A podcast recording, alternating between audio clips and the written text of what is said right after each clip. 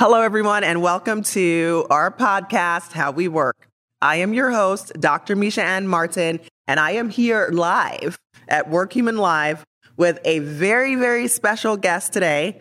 Today, I am joined by the employee experience scientist at Qualtrics and founder of Lifted Leadership LLC. Please welcome Kevin Campbell.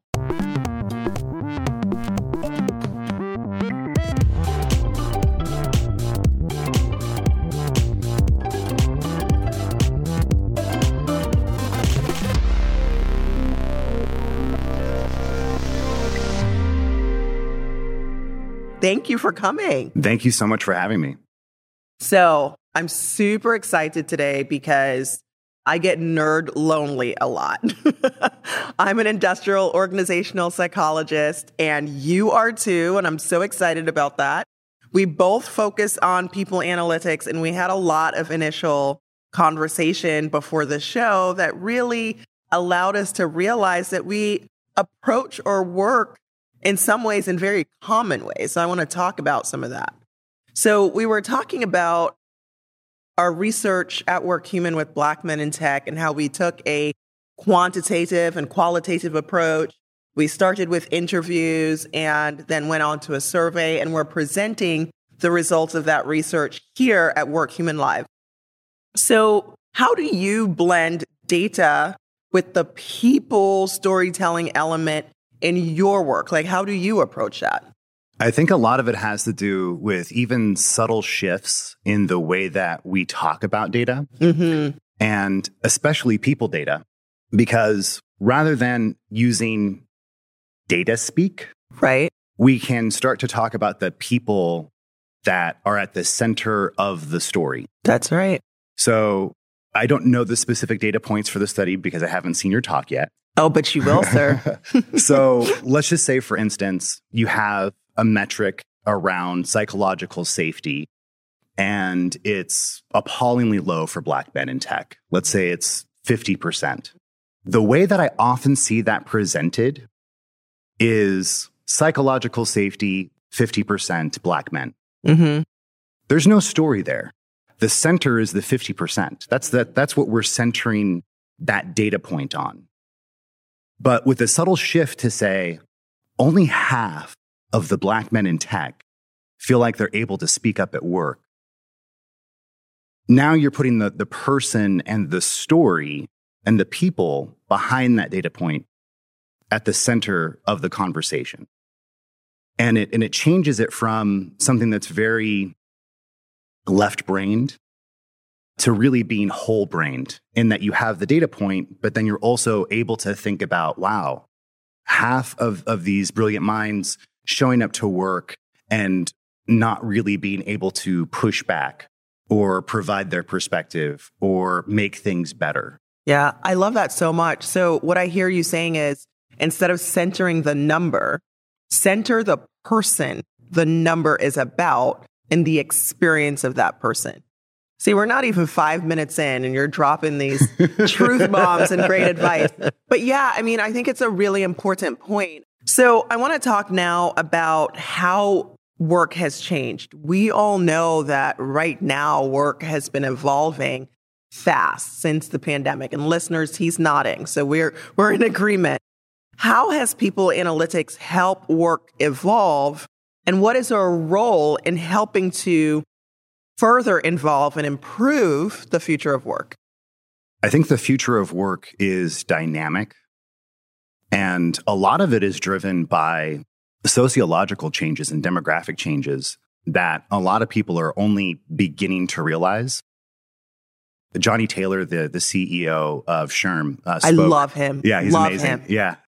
He, he spoke at X4, the, the Qualtrics conference, and he was talking about just the shape of the age distribution globally, but especially in the United States, we have fewer people entering the workforce than we do leaving the workforce.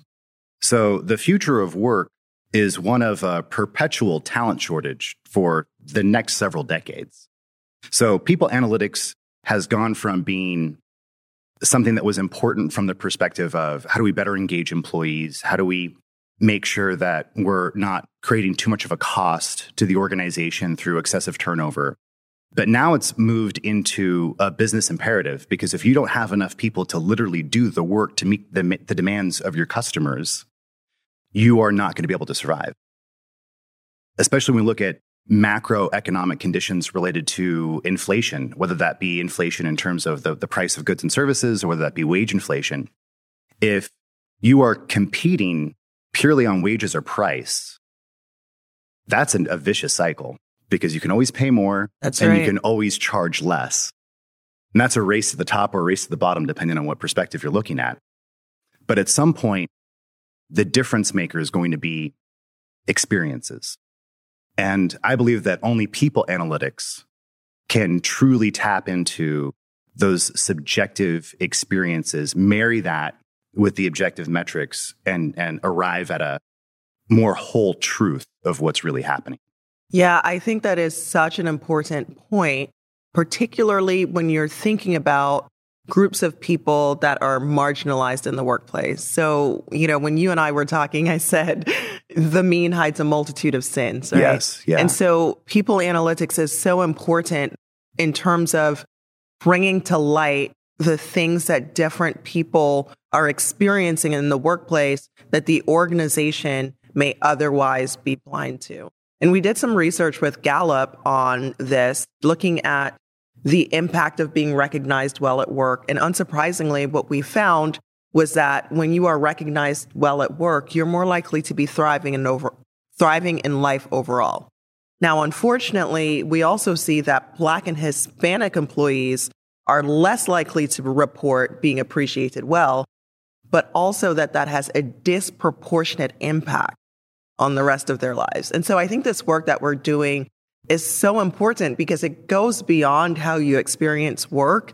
It's about how you think about yourself, your self esteem, your self worth, how you provide for your family and beyond, your mental health.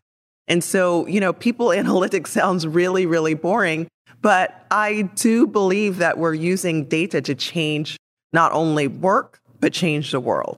Absolutely. You know, I was 10 years old when I found out that something had happened to my mom. Uh, I wasn't really sure what the adults in the room were talking about, but it soon became apparent that she had had, at the time, what they called a nervous breakdown at work. She crawled out on her hands and knees covered in, in tears and sweat because she was just mentally, emotionally, and physically exhausted from what she was going through. She was a, a single mom and working 12 hours a day to, to make ends meet. And it just got to be too much for her. And as a result of that, it led to a series of things that led to us ultimately losing our home and a, a number of different things. But it was at that moment that I realized that I wanted to do something to improve people's lives at work. And that's a big part of why I do what I do now. And I've never forgotten that.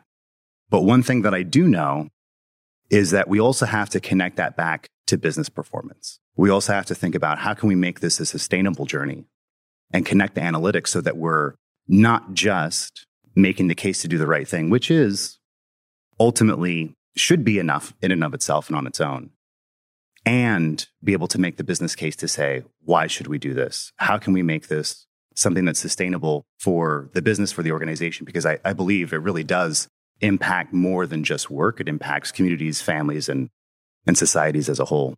So speaking of the power of storytelling, thank you for telling your story. You oh, know, of course, yeah, yeah. That that vulnerability is not lost on me and is very appreciated.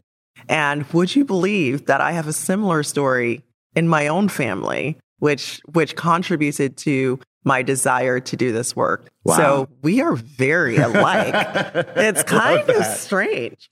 Okay, so let's talk about the bane of our existence as people analytics professionals.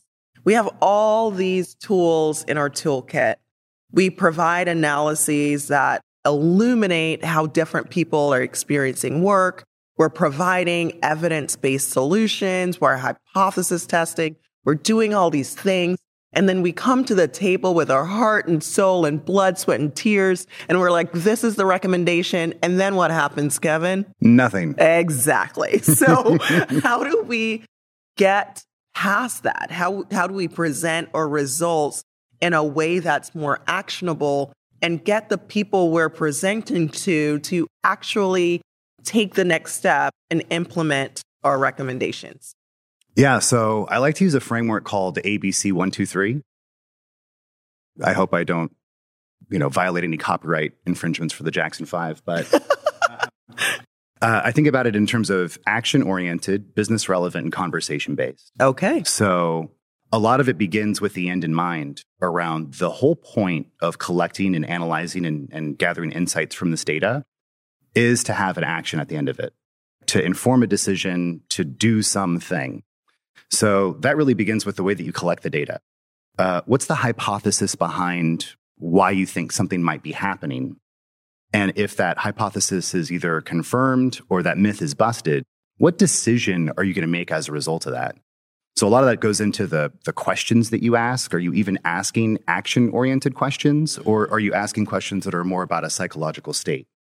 Not to say that those psychological state questions aren't great questions, but they tend to be more outcomes than drivers. Where's the, the real action in terms of the behavior that you want to change?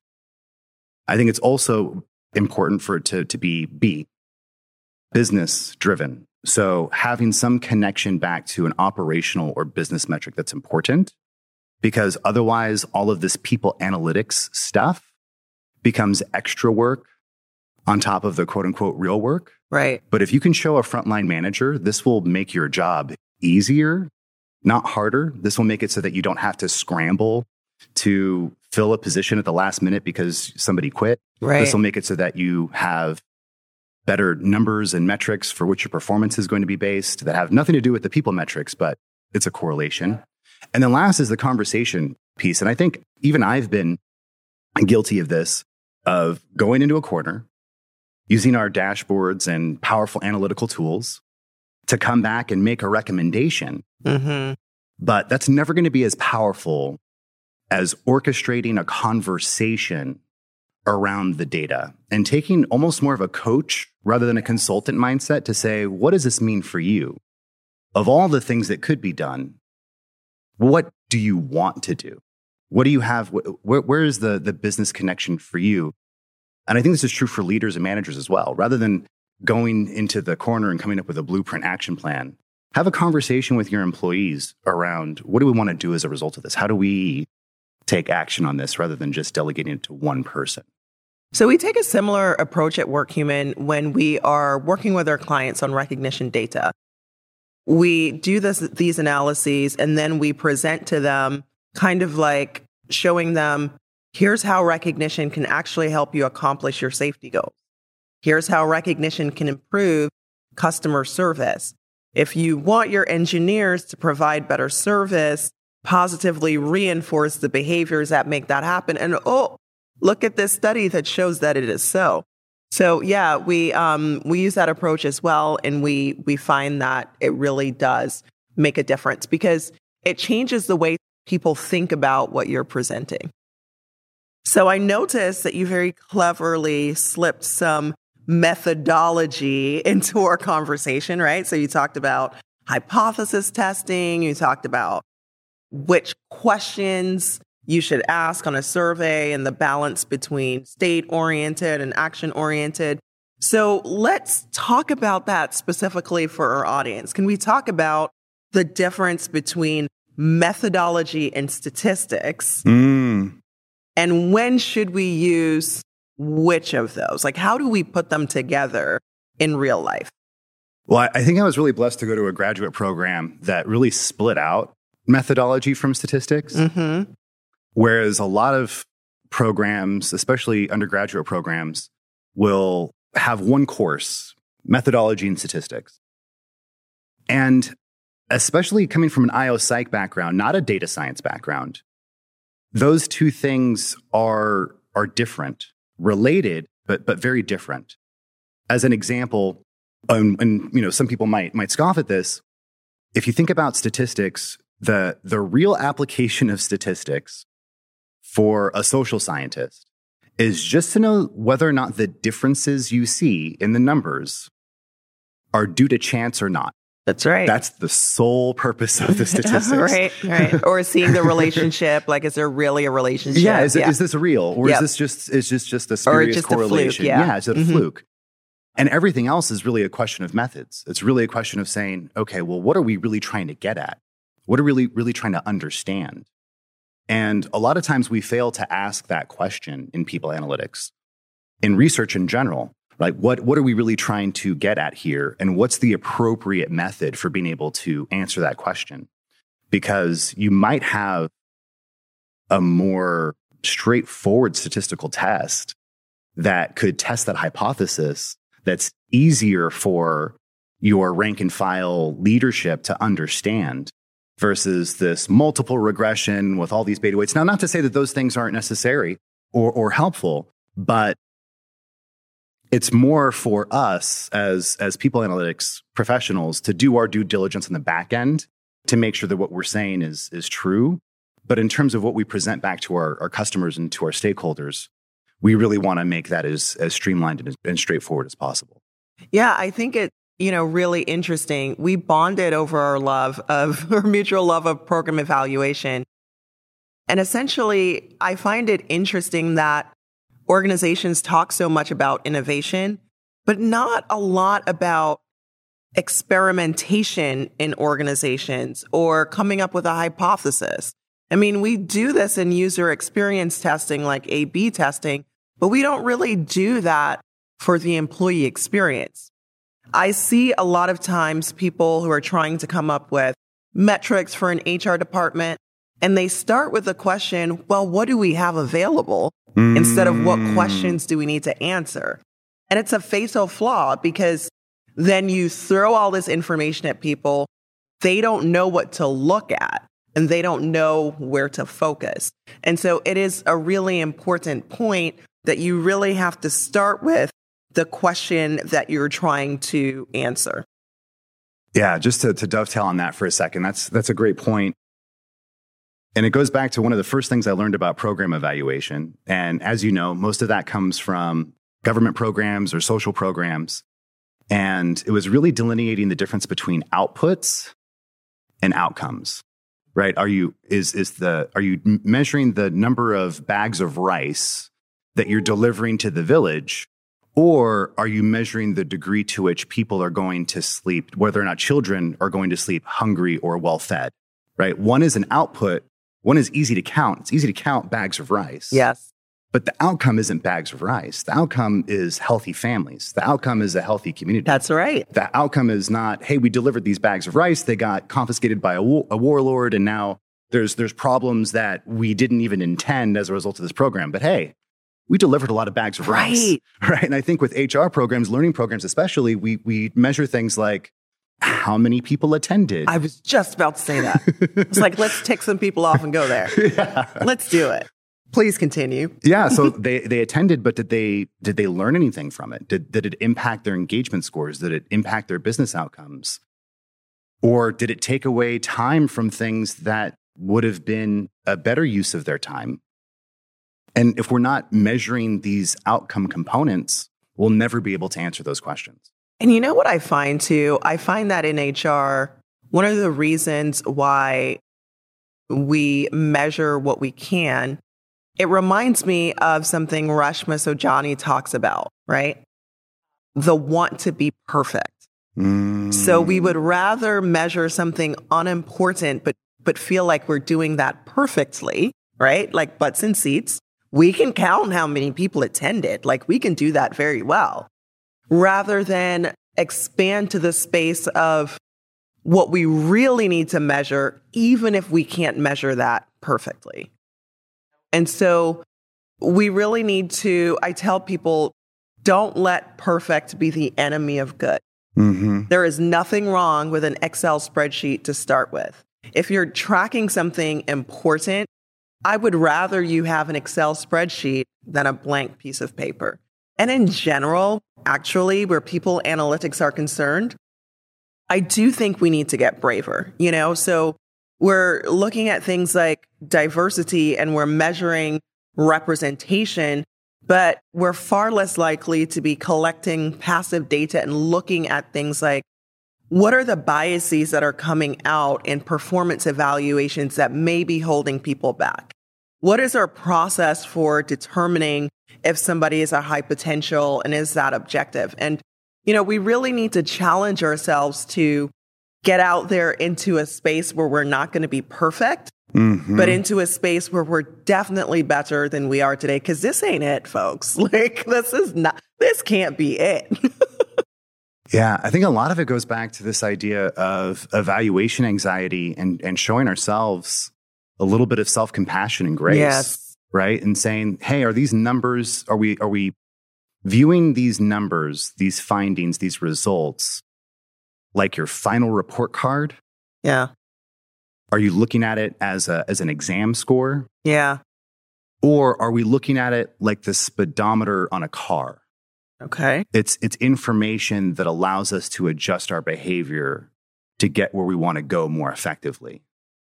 Are we thinking about it like a final determination of your worth mm-hmm. or your blood panel that you get from your doctor? And you're able to say, okay, so this is what my cholesterol is, this is what my triglycerides are. But how can I make improvements in this? Not, not how can I avoid the evaluation so I don't know how good or bad things are. And I think a lot of it comes back to that, that mindset around are we using this as information to grow and learn and get better? Or is this more of an evaluative exercise where we're making a, a total assessment or judgment of merit or worth? You know, I think this is a super important point, and I want to sit here for a minute because many times throughout my career, I have helped leaders come up with a plan to measure the effectiveness of a department or an initiative or a strategy. And I came up with a whole approach for doing that because I did that so much called the Nirvana approach.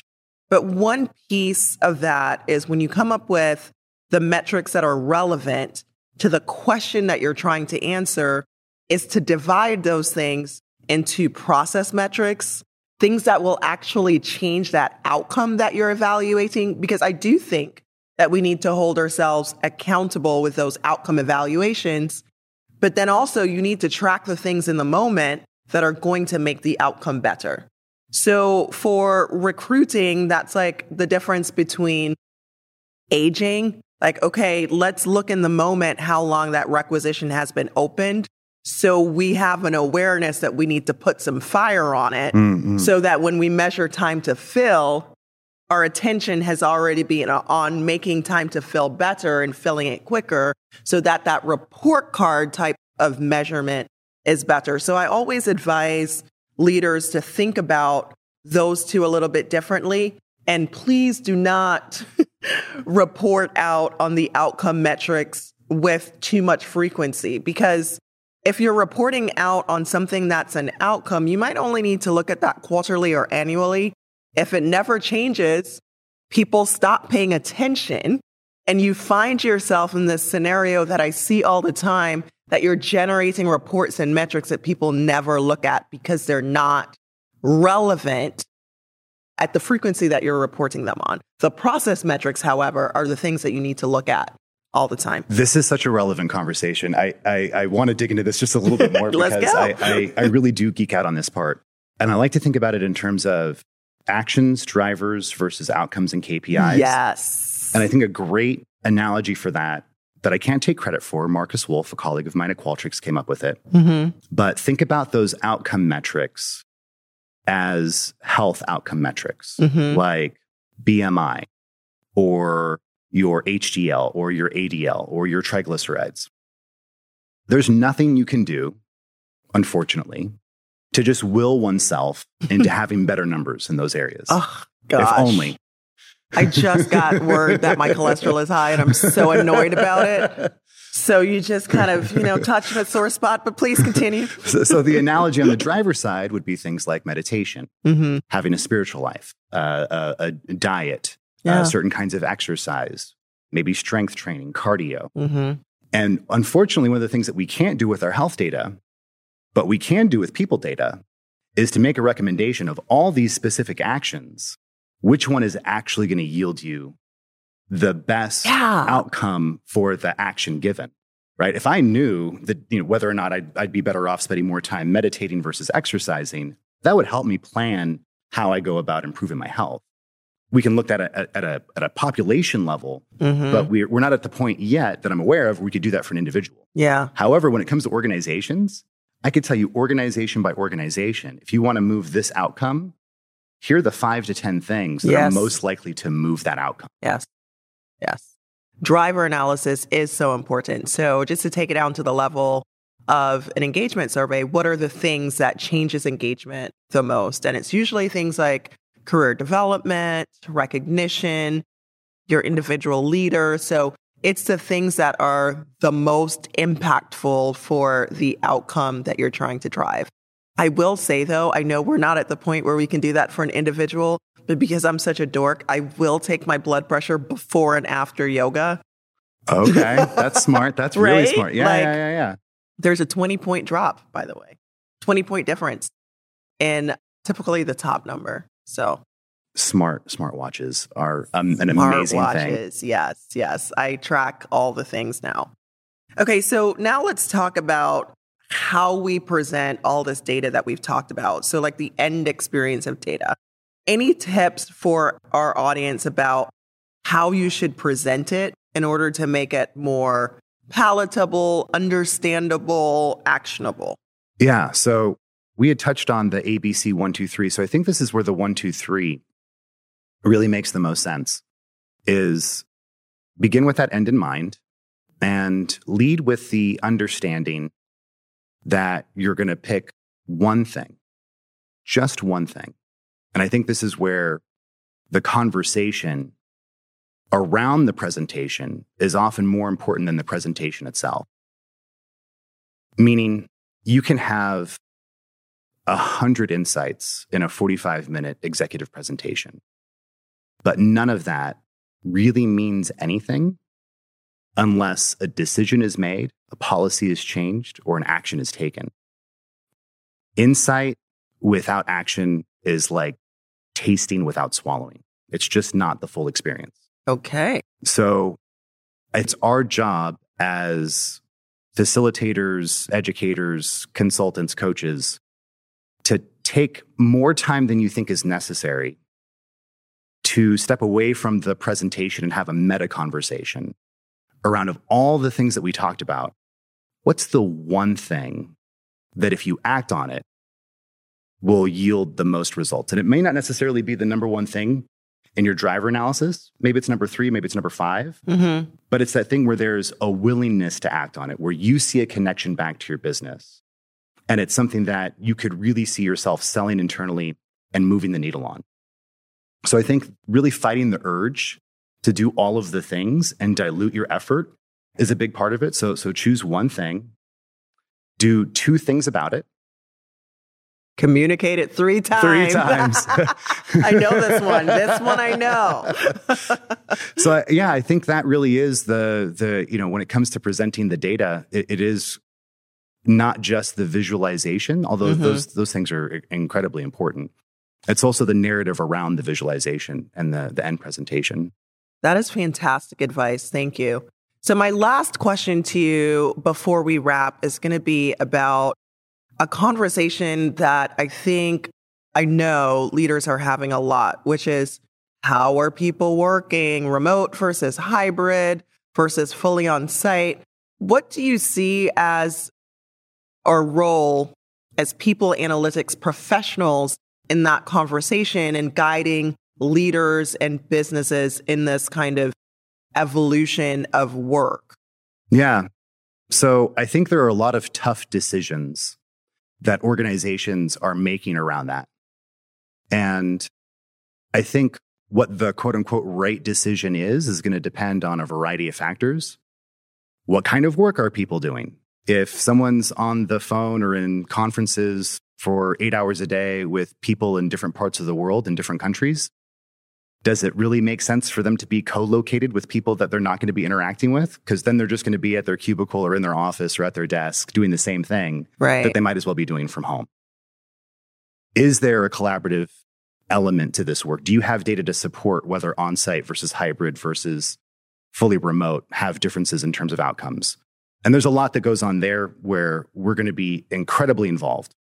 But that's going to be so idiosyncratic to each organization that it's hard for me to make a blanket recommendation around what to be done. But those are the things We'd that you want to take that you want to take into consideration. But I do think the blanket recommendation is around organizational justice, Ooh. right? Is around the procedure, the thoughtfulness that you apply to that decision. People care about the outcome. They care about whether or not they have to go on site now, whether or whether they're allowed to work hybrid or, or stay remotely. But they care even more about the thought process that went into making that decision, even if they disagree with it. Yeah. If you can come back and say, we may be making the wrong choice, but we looked at these five factors, and this is why we came to this conclusion Yep. and we are making a bet. We might be wrong, but we, we believe because of these factors that if we do X, Y will happen. And this is why we're making this decision. And being transparent in the way that you communicate that, being earnest in the way that you evaluate that decision, and being blunt in the, in the, the actual move forward plan is going to be important. And then the devil's in the details around the, the change management and communications that go along with that. Are you giving people enough time to adjust accordingly? Are you rolling things out? Are you giving them the overall why behind why this is happening and and and trying to eliminate as much bias in the process of making that decision as possible. You just busted out procedural justice research, and I just love it. This is the nerdiest conversation I've had in a long time. My nerd heart and soul are very, very happy. And thank you so much for joining us on How We Work.